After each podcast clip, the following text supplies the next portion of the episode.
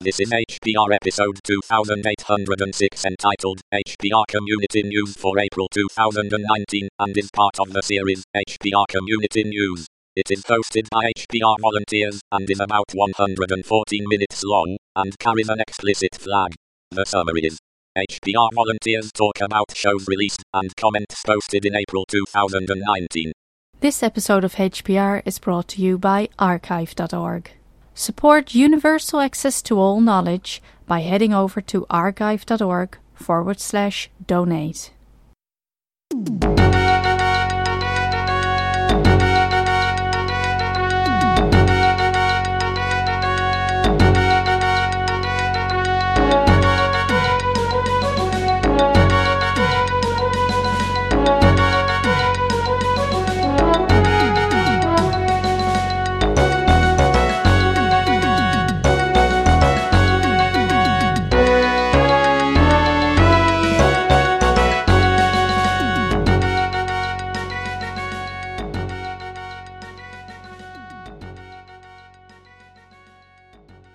Hi, everybody. My name is Ken Fallon, and welcome to another edition of Hacker Public Radio.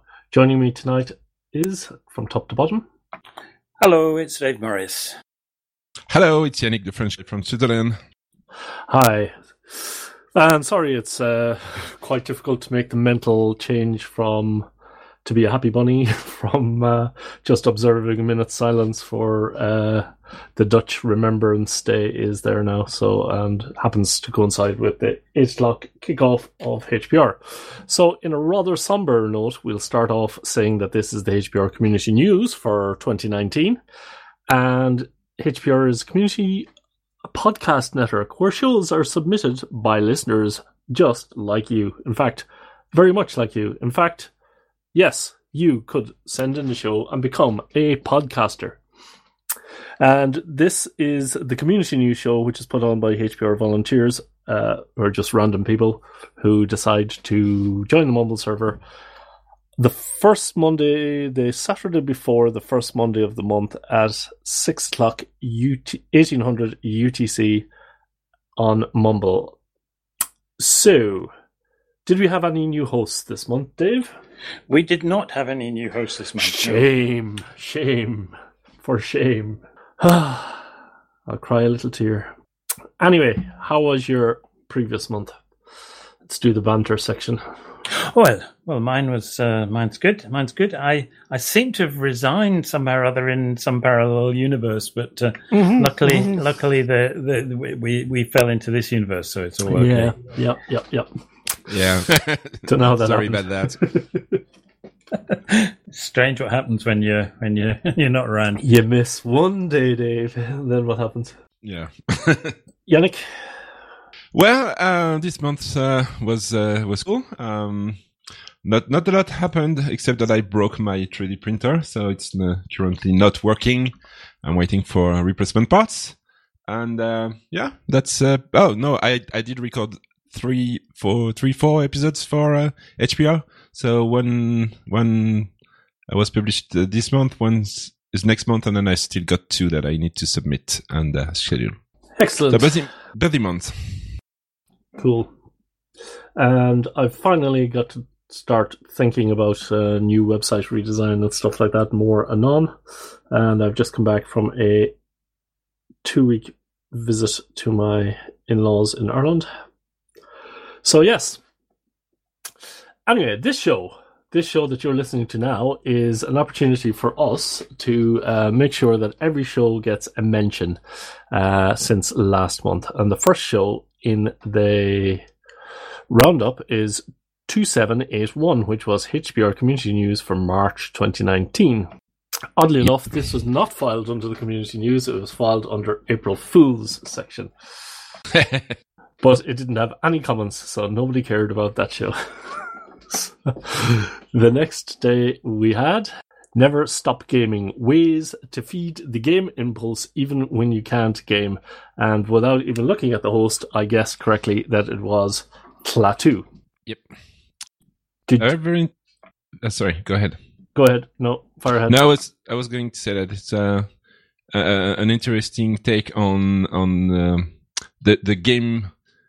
Well, I was going to say the gaming universe, but that's not the, what I'm looking for. But the, the, the way to not just say, okay, we're going to play from this this time to this time on on that particular day. It's uh, it's it's uh, a continuous thing. And, and I remember when I was doing role playing game, I was constantly uh, reading stuff and and and uh, uh, building characters and building scenarios and campaigns and uh, and I think he yeah he did he did uh, depict this very well in, in, this episode. It's it's I would say it's kind of a, a way of life and not just just a hobby. So I yeah. think the premise of the show was that between RPG games, your character goes off and does other things. So it's not just like in Minecraft when the character is away, it just stands there. It's you're busy doing other things and you can come back and then you have more experience and stuff. So yeah. Go ahead, Dave. No, no, I was just just going to say that I thought Yannick's uh, um, uh, summary was actually very good. I struggled to to write notes to myself to to to explain what went on here, but yeah, it was interesting to listen to. But uh, it's uh, it it was it, it I guess because it's a mindset that I don't have. I, I, don't. I find myself not being a gamer, and somehow or other being uh, away, locked out of it all. Somehow, I don't understand it. But uh, there you go. That's just me. I think I'm just uh, afraid of this exact thing that I will be compulsively doing it in between sessions. Yeah, that's a risk. well, I, I, was playing when I was a student, so I had time. Oh, yeah, fine. Um, one thing, Dave, though, about this is the link to the show notes is a link to somebody's blog, uh, which is an excellent blog. Uh, don't get me wrong, but as you know, we how do you deal how do you deal with that on Internet Archive?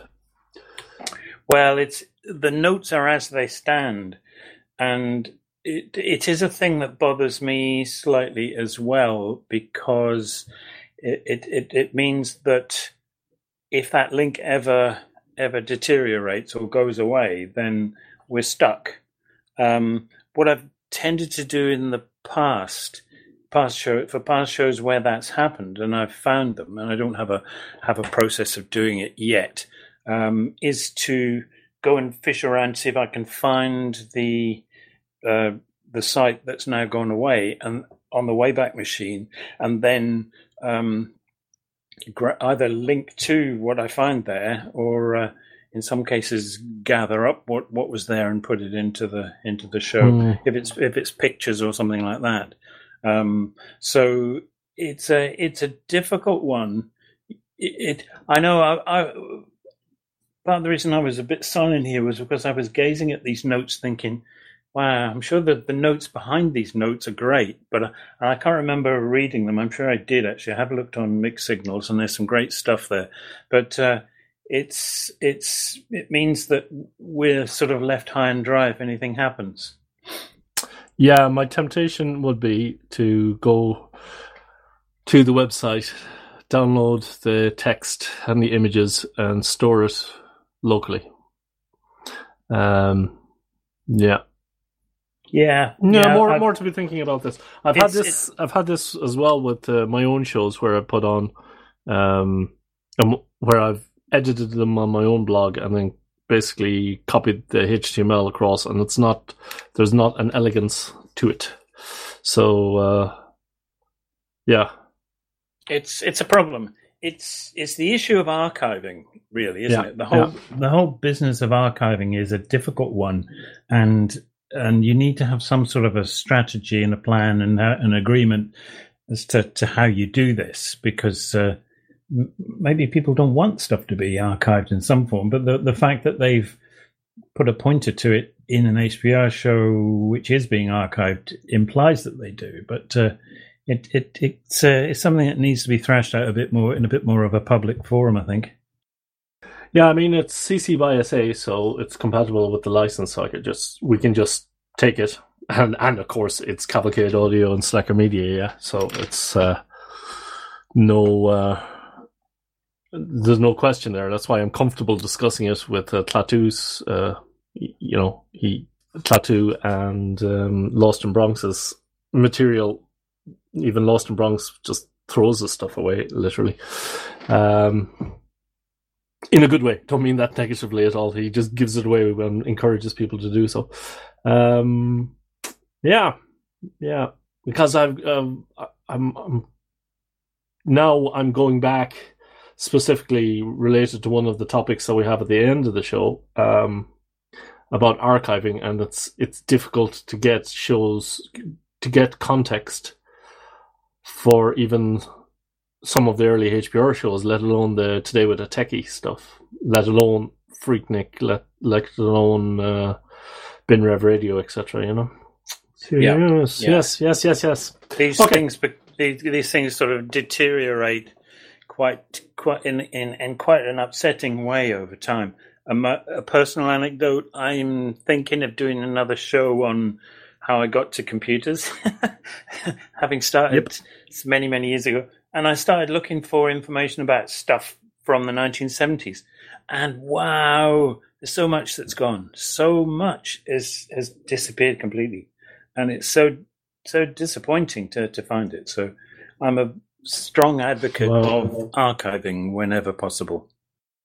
And this is actually what I was doing uh, this month. Uh, for some reason, I was able to get my head together and you know started um, thinking about HPR and how we do how we how we move forward, and uh, actually writing some text down, drawing some diagrams, etc., and erasing them and throwing it all away again and just starting again. Um, and basically, the idea would be to have everything um, available as an you know either an rsync that you could people could rsync it down or git pull it down uh, or ftp it down or mirror the website so that everything is a is a physical unit. You have a show and in that show you have a show note. But- but pr- pretty much what you're doing dave on your shows uh, you have a small index.html which if it's enough then there's no need to have more detailed one and if there's a more detailed one, then there's the full show notes um, following the convention. And Yeah. then, you know, every day you do an rsync of HPR and the whole lot. The new shows come down. Um, everything else is is anything that's been updated. So the RSS feeds will be updated. The series for whatever series that happened to be in gets updated. And what else we get updated? The main page, I guess. Yeah Mhm.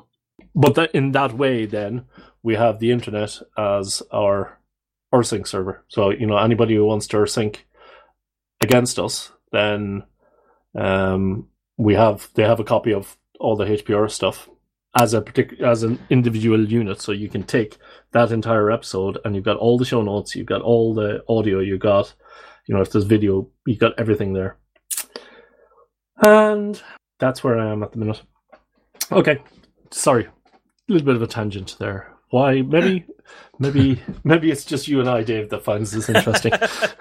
No, no. Yeah. I was listening uh, very carefully. and uh, what I actually want to be able to do is that when people pull that down, that if they put a web server or if they open it up in a in a browser like in um, Dolphin or Windows File Manager or something, that they can navigate the static site locally. But if you put it behind a any form of a simple website web server, then you can serve a mirror of HPR. You know, back in the old days, there used to be mirror, mirrored networks around the place. It was a thing, and it stopped being a thing. Um, and that one of one of uh, the shows this month will talk about the heydays of podcasting. So uh, let's pause until that point. Yeah. Okay. Okay. Meanwhile, back to the plot. The Windows shutdown.exe command explained by Claudio Miranda. Didn't even know this existed. Awesome. yeah, didn't didn't know it existed either. No, me neither. But who, who's using the command line on Windows anyway? Uh, lots of people actually. I, I, that's how I got started on the command line was doing command line stuff in Windows. Well, doing command line stuff in DOS, and then Windows came along, and all those commands still worked. So, uh, Bubba says, shutdown command. Thanks for the insight. There's a scheduled power outage at work next month, and with this, I can make sure everybody's workstation is shut down properly without running around looking at the lights. My friends, that right there gives this show a reason to exist. Yep. Two, yeah, absolutely, absolutely. Of, of interest to hackers, plural, meaning two people. yeah. Claudio M replies, also useful with PS exec from sysinternals suite. Glad you found it useful. While you can use it alone, it's also useful with tools like PS exec from the sysinternals suite. I might do an episode about that particular command as well. That suite has so many tools, but PS exec is the one I use the most. And he, he gives a link. You could probably create a batch file or PowerShell script, go through a list of host names and have them reboot or shut down remotely. Claudio, please do a episode on PS Exec. It is a phenomenal set of tools, and you are literally baiting your head against a wall on Windows machines until you have that stuff installed. It is brilliant set of tools. So please, love to hear more shows about that. So he now uh, owes you a show. Yeah, did he say that he was going to? I might record. Is that enough Yeah, to say? Yeah, yeah, it's enough. Okay, okay, okay. fair enough. Yeah. The Yamaha Disklavier. Criticize my pronunciation, Dave. Well, no, I, I would pronounce it that way because I, I, I fall naturally to the French way of saying it. Because Disklavier is is the more German way of saying it, which is where it comes from, I think. Yeah. Yeah, I think so too. Where Jon Kulp talks about his Yamaha Disklavier DKC500 RW that's in my office at work or in his office at work. Basically, this is a player piano. Oh, John, John, John, John, John, John, John, John, John, John, John. I'm not even going to. I'll let you comment on this so I can pretend I didn't hear the music that he used as examples. Yeah, but it was not too long. No, it was very short. Fair Music. use, I guess. Yeah, fair use. Yeah. I, I Yeah. would say so too. Uh, uh, so- okay.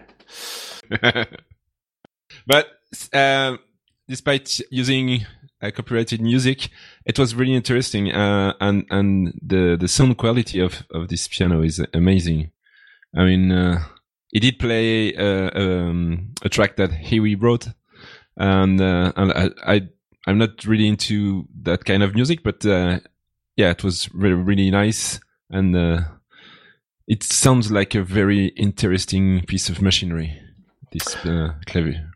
What blew my mind was the recordings of actual compianists actually playing the work. You know, Yeah, can you imagine if this existed in Mozart's time? The number of debates that would be on uh, nighttime BBC TV would would like just diminish. No, you're completely wrong. Here it is. Here's him playing it. Oh, right, you're right. Well, sorry about that. We'll move on to our next piece. Yeah, yeah. Anyone want to do the old comments there? So, shall I start? Tuturto says music to ears. Music to ears, literally. That Disklavier must be really high tech as it can replicate playing so well. And watching the video of Disklavier playing was a really nice bonus. This reminded me of a time when, as a wee lad, I made a trip to a museum of mechanical music and they had completely mechanical piano that could play different dynamics, flourishes, and whatnot. and uh, Jan responded. Translations. Hello, folks. Diskette is the German word for floppy disk. Clavier is the German word for piano. Tastature is the German word for keyboard, at least in terms of computers. A piano's keyboard would be called claviature. So Disklavier can be split into diskette and clavier. Thanks for the fine show. Excellent. Excellent. John says, uh, okay, but it wasn't the well tempered piano. But remember, in 1722, Bach wrote Das, oh my god, clavier. And at the time, the piano as an instrument did not exist. It had to mean either keyboard harpsichord or clavichord. Keyboard is most generic. Do you- yes, Does somebody somebody else want to do the next one, and I'll do mine after? fair Okay. enough. So uh, uh, responded, "So cool. I'm not by far music literate, but the technology in this is so mesmerizing. I'm wondering if the tech exists for other types of instruments, i.e., wind and percussion. Yeah, that's a good question, actually. So I said, What a wonderful device. Hi, John. I love this. It's a magnificent instrument. I never knew there was anything quite so sophisticated. I watched the Music Machine Mondays on the Wintergatan YouTube channel a couple of years ago. They visited the Speelklok Museum in Utrecht and looked at the marbles there. And I referred to a playlist of all of the uh, the visits. But this Disklavier is a significant evolution of these machines. Listening to your show, I was reminded of a thing I liked to listen to when I was a kid Sparky's Magic Piano. Uh, there's a link in Wikipedia. It was often on the radio on Saturdays on a children's music program. It was probably in the 1950s. I was slightly puzzled by the pronunciation of Disklavier, thinking it should be pronounced the French way. A bit of Googling proved me wrong, and you right, of course. In my defense, I used to live in an area of rural England with many villages named after Norman French families, which were pronounced strangely, at least to my ears. My favourite was a place called Little Haute Bois, as I would say in the French form, uh, not very far away, an easy cycle ride away from home, and it was called by the locals Hobbis. And uh, there's a link to that as well. So pronunciation's always been a thing as far as I'm concerned. And what do you mean exactly? What do you mean exactly by strangely pronounced French words? well, Hobbis is not how you would say haute bois, which meant high wood, didn't Yeah. Haute bois, yeah. Mm-hmm. Yeah. Well, yeah. My, my French pronunciation, pronunciation ain't that good, but uh, no, I'm just picking on you. the uh, my, my level of French is schoolboy French, where we probably would have said that. And everybody in French books that we read were, lived on Rue Barbe, which was a British joke, of course, because it sounds like rhubarb, yeah, etc., etc. You know, so just give you some idea of the level. and it's Speelklok Museum. If Jeroen was here, he would be very disappointed. Did I not say that? Nope. What did I say? Speelklok. Oh. Speel. Anyway, um, Guy says, "How far away are you?" You said you could listen over the internet no matter how many thou- hundreds of thousands of miles away you are. What moon or planet would that be? Sorry, couldn't resist. It was an interesting show. Thanks. And John responded, "Or not off," uh, referring uh, referring to this. Uh, this comment, I guess. Oops, I thought I said hundreds or thousands, not hundreds of thousands. Windigo says Library of Congress. First of all, this has been one of my favorite shows of all time. What a fascinating musical instrument, not to mention a cool piece of technology. But then you drop this in nonchalantly. I was working at the Library of Congress in Washington, D.C. one summer. Dot, dot, dot. Dude, it's possible that you've covered this elsewhere, but I listened to a whole show about that, how that happened. It's always great to hear from you. And John replied, A great summer job. Hi, Windigo.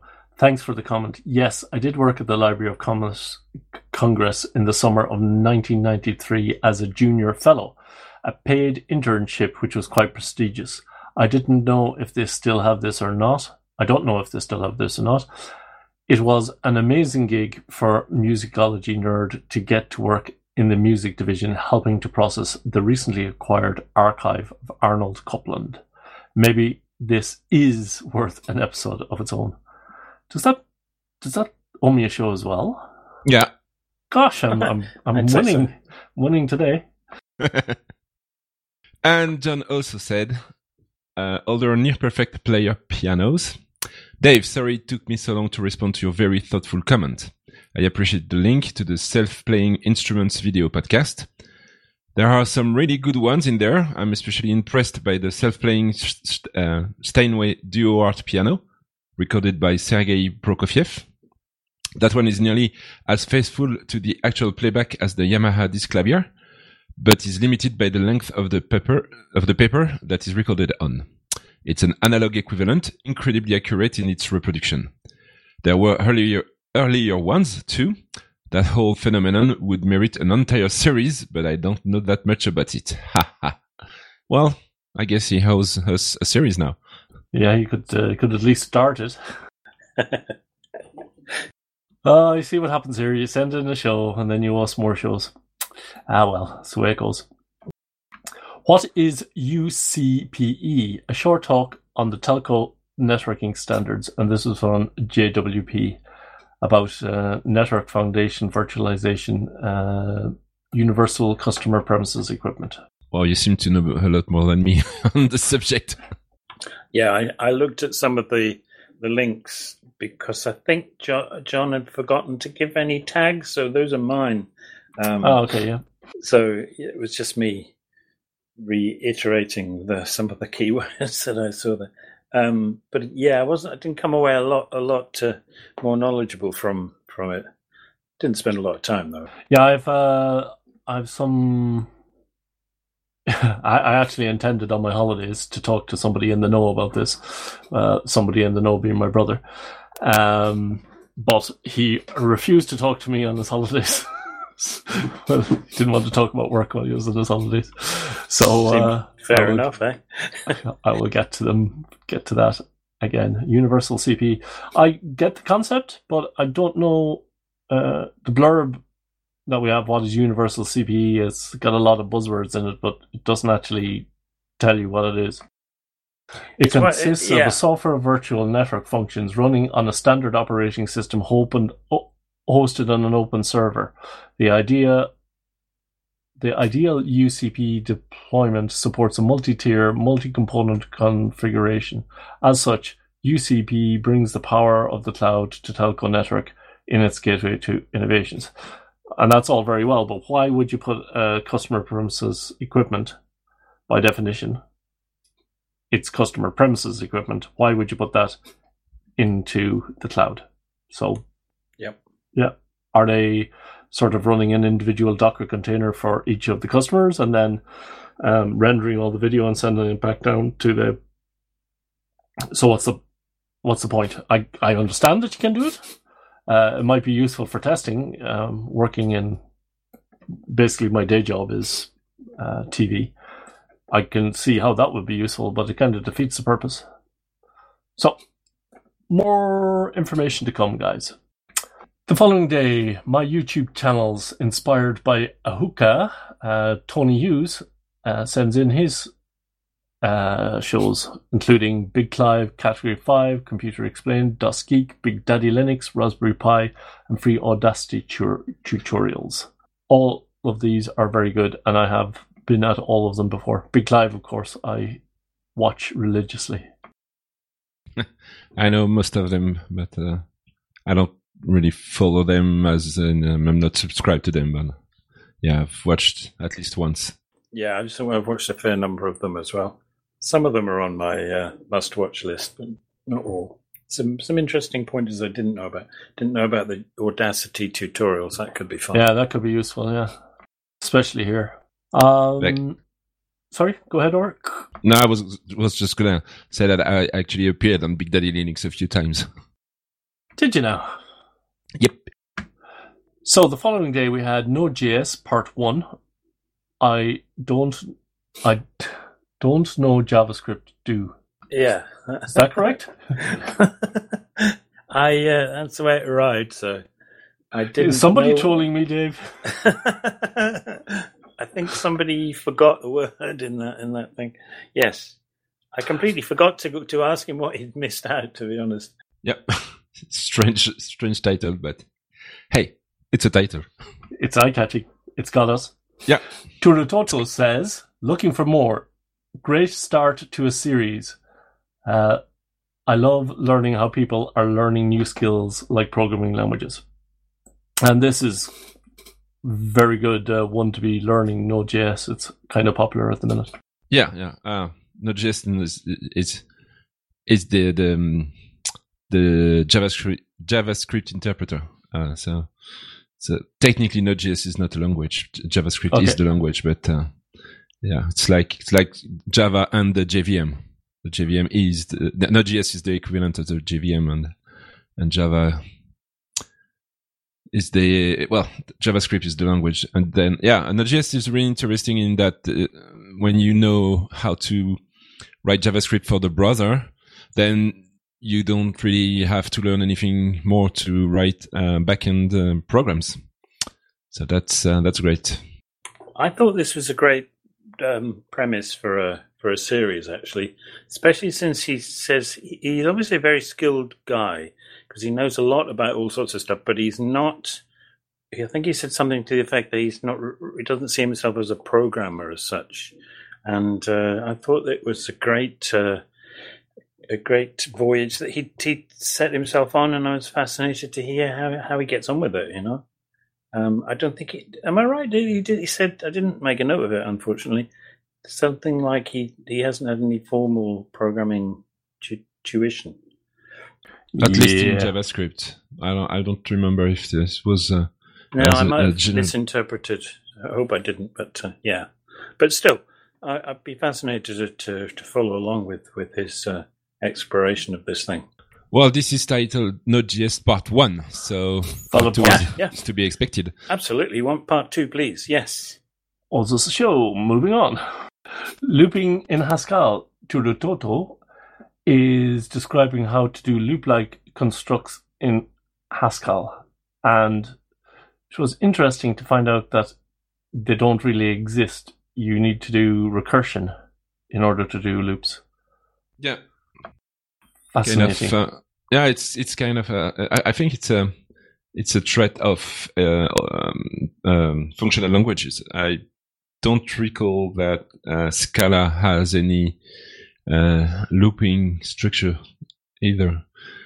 When I listened to this, I, I remembered my my um, days when I was learning Scala. So yeah, you need to map, you need to uh, fold your lists. Um, yeah, it's uh, it's interesting to to see that uh, all, uh, pretty much all functional languages work the same.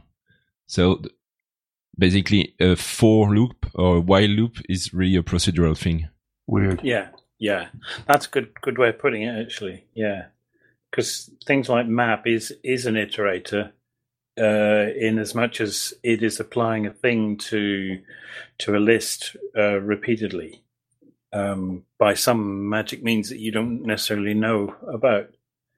Having been an assembly level programmer when I first started working in IT, I find myself always wanting to um, understand what the what the underlying processes, and you sort of imagine that that these things map onto a bit of iterative looping in in in assembler. But uh, I don't know if that's a good good insight or not. Actually, sometimes not. Probably.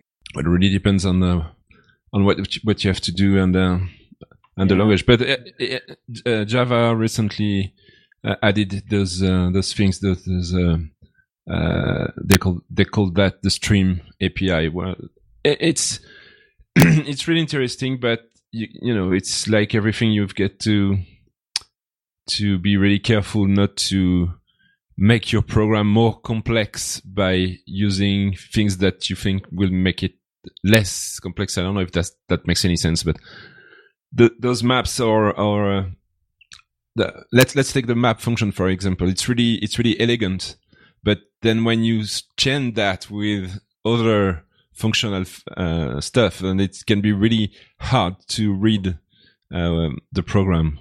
But you can do awesome stuff in like one line of code. Yeah, yeah. I, I, I am um, being a bit of a Perl fan. Uh, there's there's all sorts of things that do something vaguely equivalent to to it, where you can process lists with a with a map command and and so forth. And I have been, um, I have ended up writing stuff where there are lots of lots of those sorts of things chained together. Because at the time you write it, you think, oh yeah, yeah, just add another yes. one in and another one in, and you come back to look at it later on, or you hand it to somebody else and they go, what? What is this? yeah, yeah, exactly. I, I've I've had phone calls from having retired saying, you know that script you wrote, what the hell is that supposed to be doing? And um, yeah, So not not always wise. You're very right. You're very I absolutely agree. Yes. I think I've uh, struggled with the map function in some of the scripts you've sent me, Dave. Oh no. You know all about Sorry. it because you explained it to me, so that's fine. so the following day, we had pacing and storytelling. lostnbronx takes a stab at explaining why pacing in your story really matters. Yeah, uh, as usual, really interesting. Even though I'm not in, into this uh, storytelling subject, but uh, yeah, still very interesting to listen to. Um, shall I do the comments to Toto please. says, What about non fictional stories? I love listening to this series and started wondering how applicable and or easy would it be to adapt these topics in a non fictional story that isn't a story at all. If there's a book that teaches readers about programming, can some of these topics still be relevant? Could a study book build towards some climatic revelation that is hinted more and more as it comes closer and then revealed in all its glory? I've seen that attempted a few times, and uh, it would be great if it could. But it's also if it the the counter to that is if the story isn't engaging or not of interest to people, the students, for example, um, it can put you off because, for example, um, sometimes when you're doing a um, in the last Python programming course I did, um, the example was computer gaming, and I had no interest in it, and half the class had no interest in it. The other half did, and for half the class it was great, and they were really enjoying it. But for the rest of us, we were really struggling because we had no idea of these concepts, and not having played multi the games that he was designing it was of no relevance to us. So, but then again, a regular story, it would be interesting. Would be inter- I'd love to hear uh, lostnbronx view on this. Actually, Yeah, me, yeah, me too. Actually, it, it would be a, an interesting approach, and somebody with the skills to do it, uh, talking about it, would be would be most intriguing. Now you know how to record your next uh, episode about Bash. it was a Yeah. dark night. The secret, yeah, yeah, yeah. The oh, oh yeah, yeah. Oh, I'm thinking now. Knowing uh, Tattoo, he's already hidden encrypted messages in all the all his previous shows, and uh, there's some person going out there. Yes, I've cracked his code. Sorry, carry on. Hello. I think I'm. Can you hear me? Because I, Yeah. my, uh, I can hear you. Yeah. yeah, okay. I thought my my button was stuck. It's okay. I hadn't had anything else to say. Next series of Bash. Yes, that would have been good.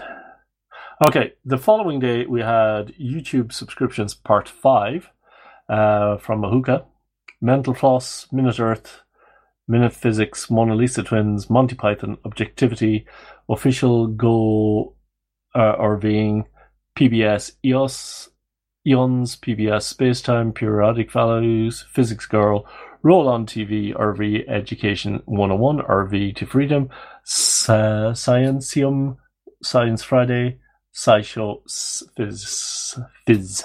So, I now understand why the ordering of them seems so random to me. He's doing them in uh, In alphabetical, alphabetical order. order. yes. yes, yes. Well done. I, uh, yes. Actually, I like PBS Eons is one of my favorites. I love that. It's really, really well done. A little bit too short and a little bit too polished for my my tastes. They could get to the point quicker, but uh, still, it's got some amazing stuff in it. Yeah, I've really started going away from shows that have really quick cuts in it. It seems to me to be defeating the purpose of a YouTube video. You know, grabbing your attention Yeah. and shoving it in your face. Look, give me four hours of of Big Clive's hands just taking That- something apart. It's fine. I was Slow saying TV to my. I was saying this to my kids who, who when I make utterances like this, usually sort of back away and go, "Oh God, he's doing it again." Um, but saying that some of the some of the way they cut these things, they there's a sort of image about vaguely about the subject, and then they keep showing it over and over and over and over again. The other thing they do, and that's so irritating. The other thing they do is they do a, a full shot of the, the presenter, then they zoom in, and then they zoom right in, as if somebody has grabbed your head and shoved it at their face so hard that you want to want to pull away. And one who has quite a large personal space, I find that to be really disturbing. Why? Why must you do this? You know. But uh, yeah, they, they think I'm I'm nuts and probably No, I, I. I completely don't like it. it. It's- If the content, yeah, should stand by itself, and there are plenty of other uh, YouTubers out there who uh, who can do it. Um, Smarter every day, for instance, he just looks into the camera, kind of interesting, and then you'll cut to a diagram, and then he comes back and talks to you about it. Well, I get what what's going on. Anyway, sorry. Yes, it's it's just I find it sad that I unsubscribe from some channels because the content is good, but I just can't look at them.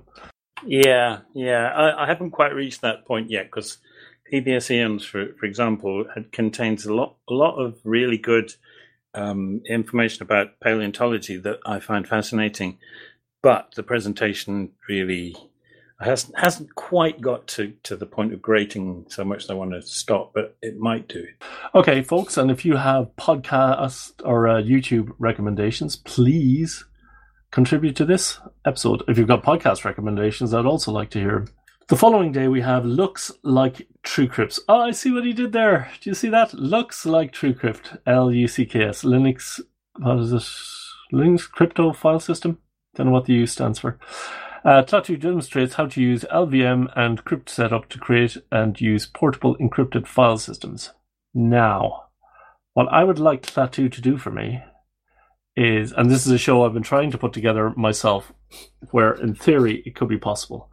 Say you have two Raspberry Pis, right? You with me so far? Only two. No, you've got two Raspberry Pis, yeah? They're both identical. Two people either side of the world. One person in, let's say, the Netherlands buys one, and one person, let's say, in, uh, pick a random country, New Zealand buys one, right? Two identical Okay. Raspberry Pis, yeah? And you've got download a default Raspbian image on both of the Pis. Now, the person in the Netherlands knows the root password for their Pi, and the person in New Zealand knows the completely different root password for their Pi. Would there be a way to connect in a so both of them do a backup with their uh, both of them buy a I don't know five terabyte drive, right? And they encrypt it with LUKS, and they ship it to the other person. Okay, it's now Okay. encrypted. It's now encrypted on the other side. Would there be a way to mount that disk? So the Dutch disk is now in New Zealand, and the New Zealand disk is now in the Netherlands. Would there be a way to mount that disk securely through the other Raspberry Pi um, without the person decrypt being able to decrypt it in in transit? I'm sure Wow. my gut, my gut feeling is it should be possible to mount the remote disk on your PC. So if I was here in the Netherlands, I should be able to connect to the other disk over there via SSH and then mount over SSH FS the encrypted disk sent so that the LUKS file system will be decrypted on this side. I don't know if even that's possible or I'm maybe nuts. If somebody has an idea on this, I'd really love to hear a show about this. And I- I'm happy to work on this particular one as well because I think this is actually a good way to uh, keep backups of your stuff around the place. Because once you did, did the initial transfer, then the rest is just uh, synced across and you can set your disk to timeout once your syncing is done. So it just comes on once a day, copies in your data, trickles it in, and then shuts the disk off. But what I'd like to be able to do is prevent the other person uh, from ever being exposed to the to the data. Not that I don't necessarily trust the other person, but so the other person doesn't need to worry about uh, law enforcement officials or whatever, whereby they can say, "I genuinely do not have the access to this. You can take the disk. I have no problem with that. I don't have any information that will allow you to decrypt this because there's no way that I can do it. And even if law enforcement, not not suggesting that we're doing anything illegal here, is just could could you do that for the whole concept of offsite backups? Yeah, probably, but then you would have to expose the Yeah, but there's got to be a the, way. the device. There's on- got to be a way. Yeah, Can you can you mount the LUKS device back so that the ones and zeros, the encrypted ones and zeros, are sent back over the wire locally to another, say Raspberry Pi, in the Netherlands, and you hide that transport bit in the middle? It's got to be possible. Anyway, somebody with more uh, more time on their hands. You'd, you'd think that that uh, you'd need the rsync would need to have a view of the file structure, which you can't do if it's encrypted. isn't? Yeah, but the rsync will be mounting two disks locally because you would mount the encrypted disk. So on my P, on my Yeah, laptop yeah. here, I would Mhm. be connecting some way via SSH SSHFS. So you And- would decrypt both both of both the master and the copy, and back up one to the other. Is that what you're saying? Exactly, and both would be would appear local. So it'd be rsyncing slash local local disk to rsync forward slash mount forward slash remote disk, which would then get encrypted via uh, LUKS and then get sent over SSHFS, and the ones and zeros would get dumped onto the disk on the other side. So if even if somebody was sniffing the network on the under, on the other side, you've got the SSH traffic, which will go in the clear in the kernel on the Raspberry Pi. But even inside of that tunnel, the ones and zeros would still be encrypted heading down to the file system. Mm, yeah, yeah. Do you see? Yes. Does anyone see the use case? Because this is as clear, obvious to me as you know, it's full end-to-end encryption. Basically, is what we're talking about. yeah, Yeah, yeah, yeah. yeah. No, I get, I get what you where you're going to. So, But then- anyway, that's that's the thing. What I'd like to be able to do is basically ship a disk to somebody, and somebody can dev- download a default image on a Raspberry Pi, so that this is remote or syncing. Uh, so you know, your buddy, you send a disk to them, they send a disk to you, and yeah, Bob's your uncle. Okay, enough about that. the next show was playing around with text to speech synthesis on Linux. Playing around with different text to speech synthesis on Linux. Obviously, that caused no comments whatsoever. So let's let's move on to the next show. Ba- Basic Coproc, the future 2009 is here. clacke discovers Bash's Coproc keyword and explains some toy examples. There were two comments, as I strongly suspected there would be. Reading Oh, yes. with the voice of Dave Morris is Dave Morris. yes. Who said, I really enjoyed this. Thanks, clacke. I enjoyed this a lot. Nice to be on the receiving end of the bash info for a change. Smiley winky face. Um, command substitution. It's my understanding that the newer dollar open close parentheses form is an improvement on the o- older backtick form, largely because the substitutions can be nested. At least when I found it years ago, I was excited to be able to nest them. I assume it's nestable because the new form is easier to parse. Then coproc subject. This seems cool, though a little involved. I'd looked briefly, but hadn't really thought about the feature. Thanks for covering it. Since b-yeezi and I have woken the Awk series from its hibernation recently, I'm going to cover redirection and Awk's co-process feature as well. And episode 15 is almost ready to be recorded and uploaded. Well, it, it is uploaded, but not uh, not yet posted, I think. So um, yeah, so there's co-processes in in other places, really. He did give us the challenge of coming up with a real world example. Uh, and if you could, you could I've got one in my got one in episode in my episode fifteen of the York thing, but it's not it's not nothing very much though. It's not that wonderful. I think your middle name is contrived examples, Dave. And why not? What's wrong with that? well, I actually would love to hear somebody who goes, "Yes, this is exactly the thing I need, and here's the reason I need it." Yeah, yeah, yeah. not Uh, not meaning to criticize you in any way, obviously. No, no, no. His challenge is a good one though because it's uh, it's uh, not it's it's not a thing you'd want. To, I don't know. I can't see that many that many uses for it that couldn't be achieved by other other means. Really.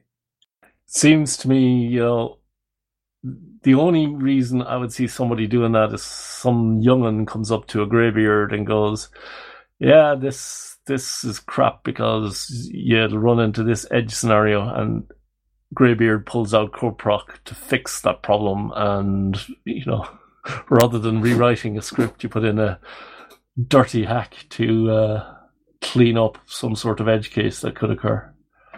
Yes, yes. Uh, I, I struggle to find anything. Yeah. As you say, I contrived an example. clacke says re backquotes versus dollar paren. Yes, that's why the dollar paren was introduced. Back quotes can be nested too, but it requires escaping them with backslashes, and we don't want to go there if we can avoid it. Apart from the nesting thing, I find the dollar paren easier to read, especially when enclosed in double quotes, as it usually is. I thought that one difference between the two is that the dollar paren trims any trailing new line, but it turns out I was wrong. They both do that, so the difference is purely about quoting and readability. Yeah, cool. I can date my bash scripts by whether I'm using backticks or dollar paren um, to your episode, actually. I uh, I hated the backtick thing. I didn't actually know in my earlier days of using Bash that you could nest them because you, you, you get yourself in a hell of a knot with it. Um, but uh, when the the dollar paren thing came along, it's such a delight. It's so obvious where one one bit starts and the next end and, and and ends, and the next one ends, and so on. You know, you can see the nesting very very clearly, uh, which seemed, Yeah. seemed much nicer. So the following day, we had an interview with Martin Wimpress, Monsieur Yannick. Uh, Yeah. Managed to track somebody down and force them into an interview.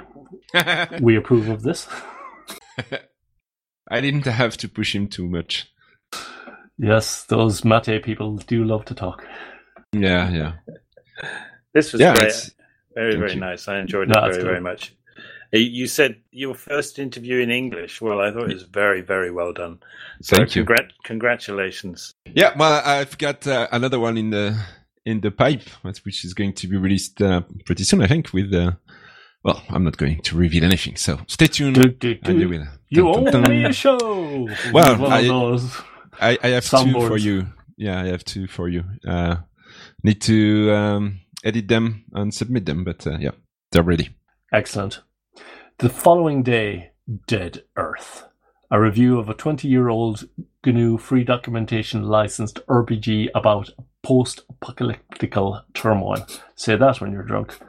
Needless to say, it was Klaatu. Yep, never heard of Dead Earth, but uh, It's impressive that he's actually managing to resurrect this. Back to this, what the my notes to myself is resurrecting this uh, from the PDFs, um, and it's it's very very impressive that he's that he's doing that. So yeah, congratulations on that one. Yeah, it's awesome. This website of theirs is actually got quite a lot of information on it. Hold on, no. I just uh, sent my wife looking for an alarm that's gone off, but it turns out it's uh, the har- the fan on the computer behind me is making a whoop whoop whoop whoop whoop sound every so often. So I'll just go and get her back. Bear with me one moment. or you could let her run and then say, "Oh, really? Sorry, Yeah, sorry about that. no problem." What did I miss? What did I miss? Not a we- lot, actually. we were just sitting here thinking about uh, the uh, silence compression, uh, cleaning that bit up. Yep, and then I go and read it.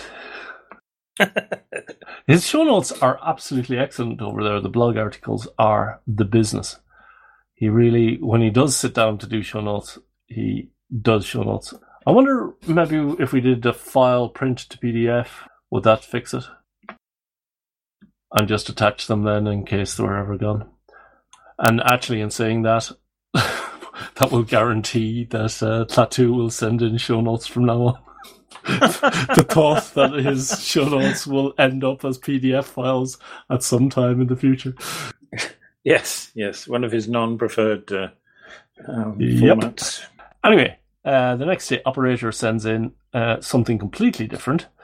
IRS credit freezes and junk mail. Oh my, this was a nice. This was a good one. Uh, it was about yeah, just credit freezes and stuff, and uh, opting out of a sort of ju- junk mail. Yeah, the whole business of of uh, credit worthiness and credit analyses and so forth is a is a scary scary process, as far as I'm concerned. I, I I've avoided credit as much as I possibly can in my my life, so I find it to be Yeah, repul- a repulsive um, uh, concept. Yep. However, That's that's just me. My parents sort of taught us, my sister and I, to to avoid uh, buying things that we couldn't pay pay cash up front for, which you you know was a I suppose an appropriate thing to do post war, but uh, certainly not the way the world is now. But it's it's it's given me an aversion to the whole the whole process of credit. know, it led to subprime mortgages and the disaster that that entailed, which we're still living with. Indeed, indeed. Um, So- yes, but yeah, agreed. I uh, well, my wife has strong feelings on it as well. So other than the mortgage, Yeah, uh, the mortgage you can't avoid really. not really. No, unless you've got, which case, yeah, you're not. you got a rich uncle or something. if you have a ton of money to avoid mortgage, then you don't have to You- you don't worry, worry about, about this, the yeah. credit. Yeah. Yeah. Anyway, Congo Man says credit card security.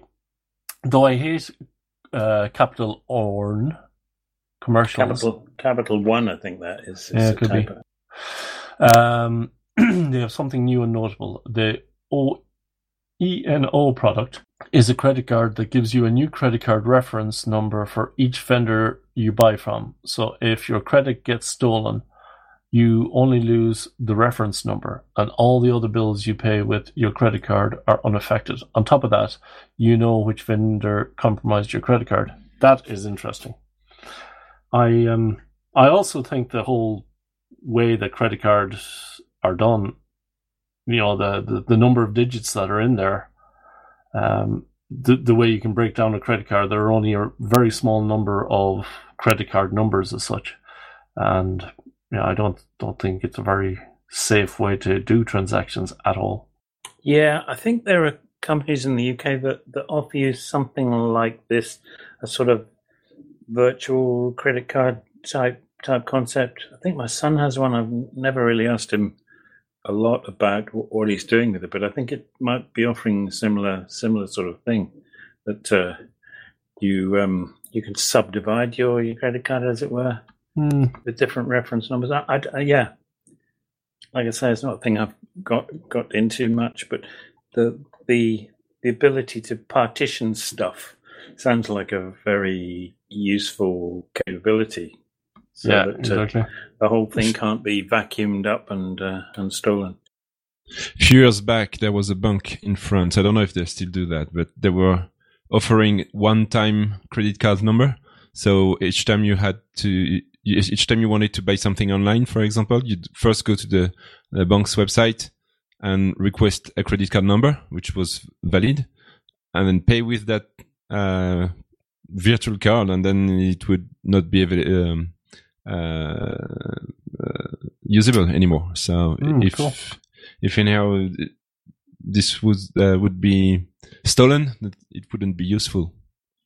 Yeah, but, they- the, uh, the- then you had to go to the the bank site every time you want to buy something online, and I'm not sure this was really practical. and also you run out of numbers because there's only so many valid numbers. There's the Visa identifier, then there's the country identifier, blah blah blah. So the breakdown of credit card number. Yeah. Okay. um, yes, I I see on anything that I buy now on Dutch websites or whatever, even on Chinese websites, they have the uh, banking uh, ideal, uh, which is a Dutch banking thing where it just transfers you to your own banking website and then you transfer the money directly from your bank over to that. And the beauty of that is if it goes wrong, then you know you can get it back from the bank. Cool. We don't have Yep. that in Switzerland. So What good. Switzerland of all places, I would expect you to have loads of things to do with money, or is it more about getting money as opposed to giving it away? Yeah, I guess so. Yeah. yeah. Um, okay, the following day, writing a web game in Haskell, simulating at the high level. tuturto gives an overview of a simulation in their 4X game. So far, we've been concentrating on separate pieces of the game. Now it's put, time to put them together in a simulation. Yeah. And the sample code, if you're looking at it kind of with your eyes blurry, you can kind of make out what he's doing. yeah. It's amazing. Yeah, yeah. You can do so So- many things in so little lines. yeah. And half of that is comments. Yes. I'm afraid this one passed me by because I uh, I was listening to it while I was doing something else, and it sort of sort of skimmed over the top of my head, and I meant to go back and and listen again with the, the notes in front of me. The notes are great as, as Yeah, always. they are, yeah. They they do help a lot, but I I'm afraid I didn't get around to doing that. Completely forgot. So uh, yeah, you really got to sit down and, and with those notes in front of you to to, to get it. Um, which is not a bad thing. It's just that you No, need, no, to, need to do it. You need to actually take the steps to do it. I uh, do e-speak on his uh, show notes and include those with the with the show. So I listen to the show notes first, and then listen to the show, and then I read along Mm. as he's going. That's good. That's a good idea. Yes, Yeah. and just five minutes after he's finished, it's like, oh yeah, I kind of get what he's doing there, and then and then five minutes later, it's all just seeped out of my head again. But that's my fault, not his. Should podcasters be pirates? Nightwise waxes lyric nostalgic on the early days of podcasting and wonders if we all sold out. I was wondering about this. I was thinking, oh god, he's going to start playing some copyrighted music. But no, it wasn't about that. tuturto says, Yar, record me pod, record me episodes. Now the mandatory pirate speak has been done, I can comment. There is a market for both kinds of podcasts, grassroots ones and more slick commercial ones. Latter ones won't disappear as long as there's money to be made, so it's our task to keep the more grassroots style alive. Very good. Hmm. Point, yeah. So I said, I said tonight was memories of early podcasts and pirate radio. Not really answering his question, but just he set me off thinking. Um, I Oh, back in my day. But, well, you know, I've reached the age when I can drop anecdotes if I want to. Legitimately, yes. As Yeah. I was saying to that woman on the bus the other day. Uh, anyway, said, interesting show. I started listening to podcasts in 2005 or thereabouts. I just bought our first family PC, which was Windows. Signed up to my first ISP and started looking for stuff to listen to. I bought my first MP3 player that year, an iRiver IFP 899, and was using Juice or similar as my podcatcher. Yes, I listened to the daily source code and to Dave Winer, who's the originator of RSS, and those were some great times. I also remember pirate radio in the 1960s. I was at school in Norfolk in the east of England. We all listened to Radio Caroline, which was just off the, the sort of east coast of the UK, and also Radio London, which called itself Wonderful Radio London. And they were from, from uh, repurposed ships off the east coast. I'd listened to Veronica, which he mentioned at times, but not a lot since it was in Dutch and the signal wasn't as good as I recall. Also, good times though. Thanks for the memories. And Did he then, uh, originate uh, RSS? Did Dave Winer originate RSS? Yeah. Did you ask? It was Arnold, Arnold Schwartz. Aaron Swartz. No, I think it was. Well, there were lots of arguments about where it had come from at the time. I remember Dave Winer uh, claimed to have he and Adam Curry claimed to have uh, come up with the idea between each other, and Dave Winer set up a company or something where where he used it and he played around with OPML, which I think he invented as well. Though he never, it was never formally uh, accepted as a as a standard. At least that version wasn't. Um, but I, I thought so. I thought it was the case. Certainly, I've not looked it up though to to confirm that I'm right. Interesting. There's a wiki people Wikipedia articles. Yeah, seems to be Dave Winer. Okay. It was UserLand that he created, wasn't it? And uh, I'm looking at the same same page as you. Should have done that earlier on. But uh, yeah, he used to do a podcast. He I think he lived in um, Florida, and he used to podcast as he walked along the beach and stuff like that. Aaron Swartz, he was also involved in the development of the web feed format RSS. Hmm. Interesting. Yes, perhaps we will never know. Meanwhile, back at the show, dude named Ben says, in a voice of a Frenchman living in Switzerland. Uh, sorry, I was uh, thinking about uh, something else. Yeah, so dude named Ben says uh, the podfather Adam Curry.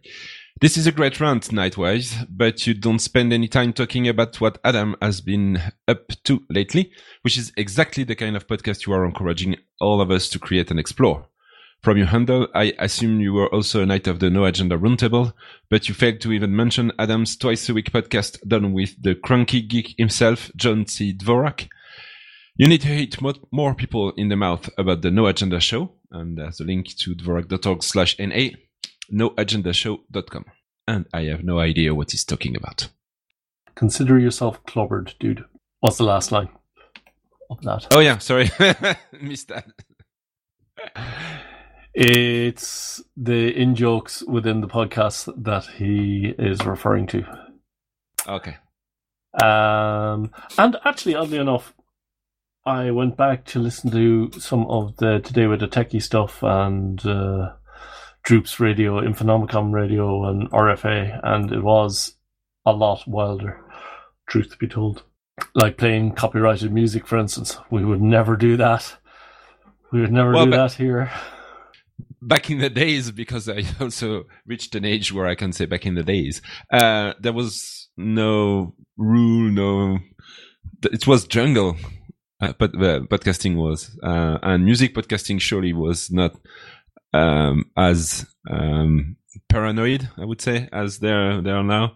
So yeah, playing um, uh, copyrighted music was not a problem back then yeah, there was no way anyone was ever going to find out. You know, yeah, that yeah, meant somebody physically listening to every single show, and your butty show that had three listeners, including your mom. Exactly. You know, who was ever going to find out about it? And yep. now with the search algorithms that yeah, you can ban, and the law has changed with the DMCA as well, that you get thrown off the internet and you get uh, lawsuits taken against you. You know, the whole yeah, the whole world has changed legally. Back then, you were you were hosting your own MP3s on RSS, so there was no no real uh, uh, central directory. Nowadays, as soon as you start your podcast, it has to be on iTunes or Apple Podcast, sorry, and Google yeah, Podcast yeah, and, yeah. and and all the major um, podcast hosts, and they apply or if if don't if they don't, uh, copyright holders do look for podcasts on those platforms and they scan the podcast and then they they know exactly where to look uh, where to look for for uh, music. Yeah. So yeah, and I'm not even talking about uh, Spotify and those hosts, the podcast host wannabes, you know, yep. they should they should probably uh, stick to their original business model and leave us alone. That's my rant. Sorry. cool. Uh, the following day, we had building an Arduino programmer turn an Arduino Nano into a programmer, and this is a related show to uh, to one of the shows that I did, and this is basically taking my crappy idea and doing something pretty cool with it. I like it. So you can explain something to me. Uh, I can. What's try. what's the what's the advantage of using another microcontroller to be used as a programmer for a, a microcontroller, as opposed to just you know using the bootloader and loading the uh, Arduino Sketch directly? Uh, you can get yeah, yeah, yeah. It's been a while since I've looked at it, so bluffing uh, as you do. Uh, there, you can get rid of the bootloader entirely, I believe, and just put your code on there. No, that could be bullshit, actually. Mm-hmm. Um, that, that's what I understood, but I, I just wanted to to be sure. But this would also be just useful in that you have uh, you have a dedicated machine to to use as a boot to copy the bootloader onto the other machines. You don't need to set up one; it's permanently fixed for you. Hmm. And the reason I had to use it in the first place was there was no bootloader on the chips that came. So I got them without any bootloader. So I had to put a bootloader on. Okay. And the only way to do that then was either you had a um, Andrew, you you basically went through this procedure. You used another uh, either a dedicated bootloader for, for or a dedicated thing to burn these the code onto the um, Arduino's, or you used another Arduino as a host. And in this case, he's just sacrificing a uh, a Arduino to do that. Okay. How how big is a, a bootloader on those things? How many, how much space do you gain by uh, getting ri- rid of the bootloader? I do not know. Because it, it seems to me that it's uh, it's kind of lots of work to just gain a few, you know, tens of bytes or hundreds of bytes, maybe I don't know. But yeah, if it's if it's in uh, if it's a lot bigger, then maybe it's worth it. Yeah, but as I said, the one the reason I did it in the first place Yeah. is that there was no bootloader on there, so they Yeah, hadn't okay. shipped anything. So you're screwed. Or if it gets corrupt for any reason, then you might want to update it.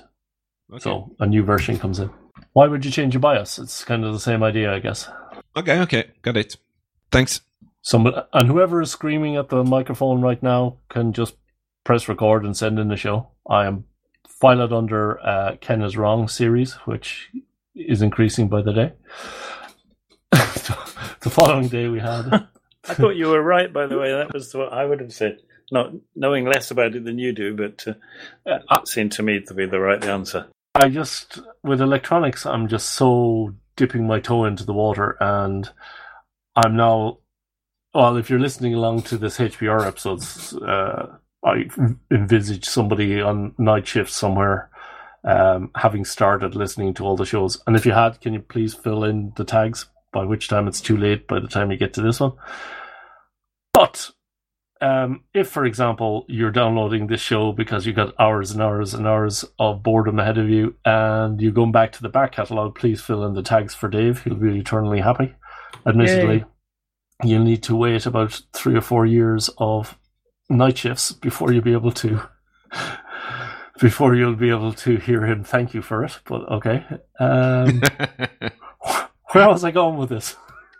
I don't know. To episode 200 and 2800 maybe. Ah, yeah, okay, let's do that. My YouTube subscription, Sergeant Pepper channel. This is Ahuka. Uh, Sid Meier's Civilization, 60 Symbols, Smarter Every Day, Space Frontier Foundation, Streaming Freedom. Sub. Dave, help me out there. I think that's Irish. Yeah. Nah. That's what he said in Is the it not? podcast anyway. That's what he thought. That's what Ahuka thinks it is. Shivna? Yeah. Done. Okay, Shivna then. And I defy anybody to contradict me. Uh, talk More Talk, The Beatles, The Economist, The Extraordinary Universe, The Great War, The Planetary Society, The Sexy Gamer, The Total Trailer, Trailer Life, DIY Veritasium, Vintage Space, and Vlog Brothers. Unless he's got a lot of Zs, I think that's the end of it. Yeah, that is what he said. Yes, that's definitely the last one. Good, some good stuff though. Some good stuff. Yeah, I'm subscribed to quite a few of these as well. Not the Beatles, obviously. Well, not obviously, but now obviously. The following day, my guitar setup part uh, and the pictures for the episode are on a remote location that may or may not go away. We will never know. Well, yes, this also concerned me. I have to have to say, I, I was yeah. I have I look at these every time, uh, and my bill sends them in and think, oh, what should we do? What should we do? I weep a Yeah. little. We need it. to, we need to, yeah, yeah, we need to do something. I think we need to contact the mailing list about this, Dave, and everybody will go. There are only two people on this mailing list who gives a crap about this. Could be Actually, right, I know that's right. not true because I know Jason Scott is on there, and I know he does give a crap about uh, uh, about um, archiving stuff. Oh, if anybody would Yeah, give a crap, it would be him. Yeah, yeah, sure. but I like this episode, and I look forward to the fact that it's part one, and there will be more of this to come. Then the midlife assessment by clacke, and this was. Uh, it seems life goes faster and faster and turns around and goes slower and slower. And this was an interesting episode. I found myself wondering how I was going to respond on this show to this episode. So I'm just going to chicken out and say, Dave, what did you think of this episode? I I uh, I also I also was was not sure exactly how to respond. I said clacke Clacky's turned 40 and is ruminating about the next 40 possible years of his life. Good luck. And uh, but, uh, yeah, yeah, yeah. that, but that, that's not meant in a nasty way. But uh, you know, it's uh, he's he's probably right that those those eighty years are quite likely for, for somebody of, of his age if he's if he is lucky, and uh, quite, and and a fair number more perhaps, so long as the anti-science movements in the world don't say, "Nah, now all this age research is to go down the drain." It's it's stupid. Why would anybody do that? And so on and so on and so on. But um, yeah, it's it's it's. I, I don't see the the business of things going quickly and slowly so much from where I sit. Um, so I'm about ten years away from that end point. So, uh, so you know, it looks different from where I, I am. Things are going fairly quickly, faster than I'd like. Let's say, but uh, yeah, it depends Yeah. where you are in the scale of things. I think. Well, my view was he described a fairly idyllic sort of bell curve for what somebody's life is kind could be, but yeah, it only takes one yeah one little thing, one tiny little thing to throw a spanner in the works, and I would not wish that on anyone.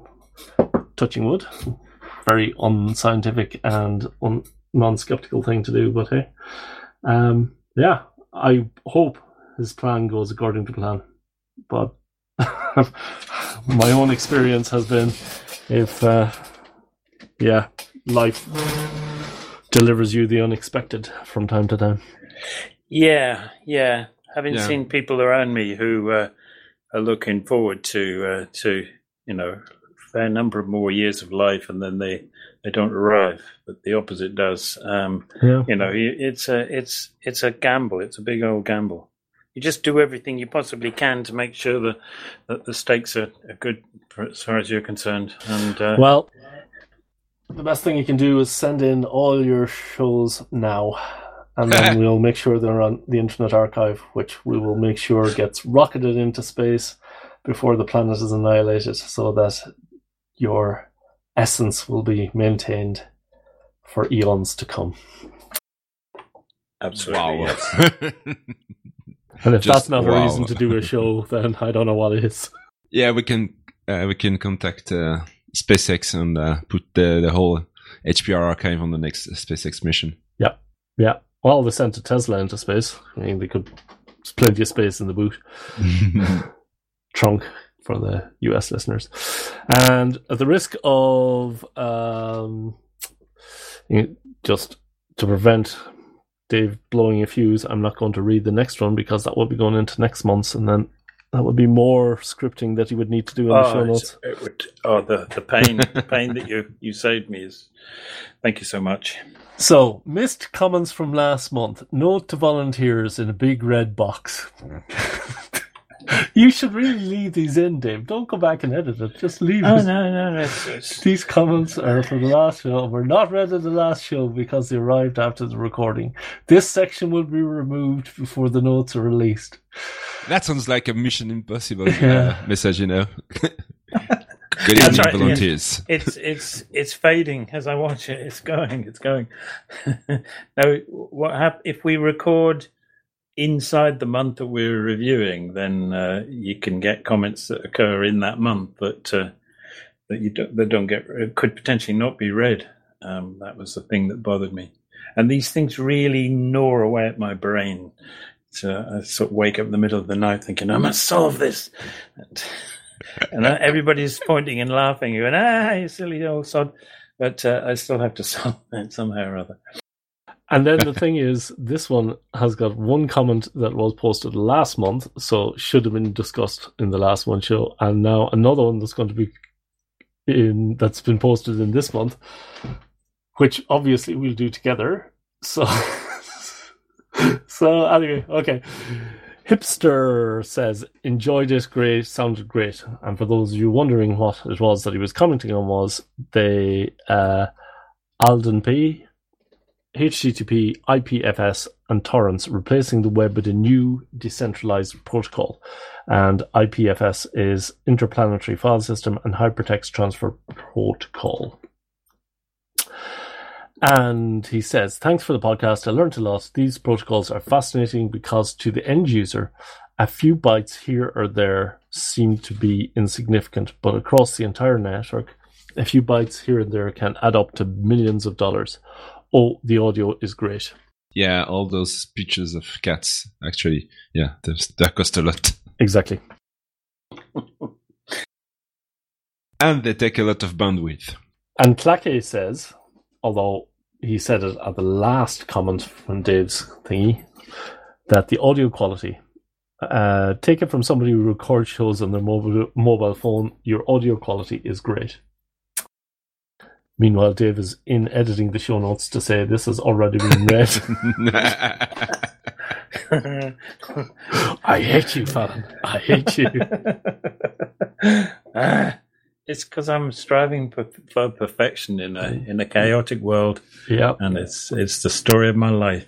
Um, the next comment was on getting ready for my new MacBook Pro, and it was from Bart. Aren't you forgetting a hub? You have a cable and a case, but you need a USB C Docker hub to connect your old stuff.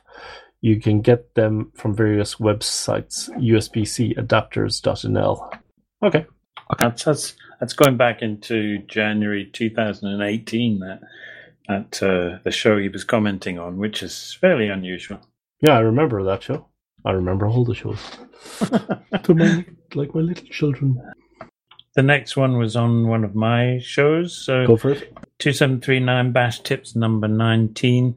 clacke says local. More on what local variables are and how they work in episode 2807. So he's doing a.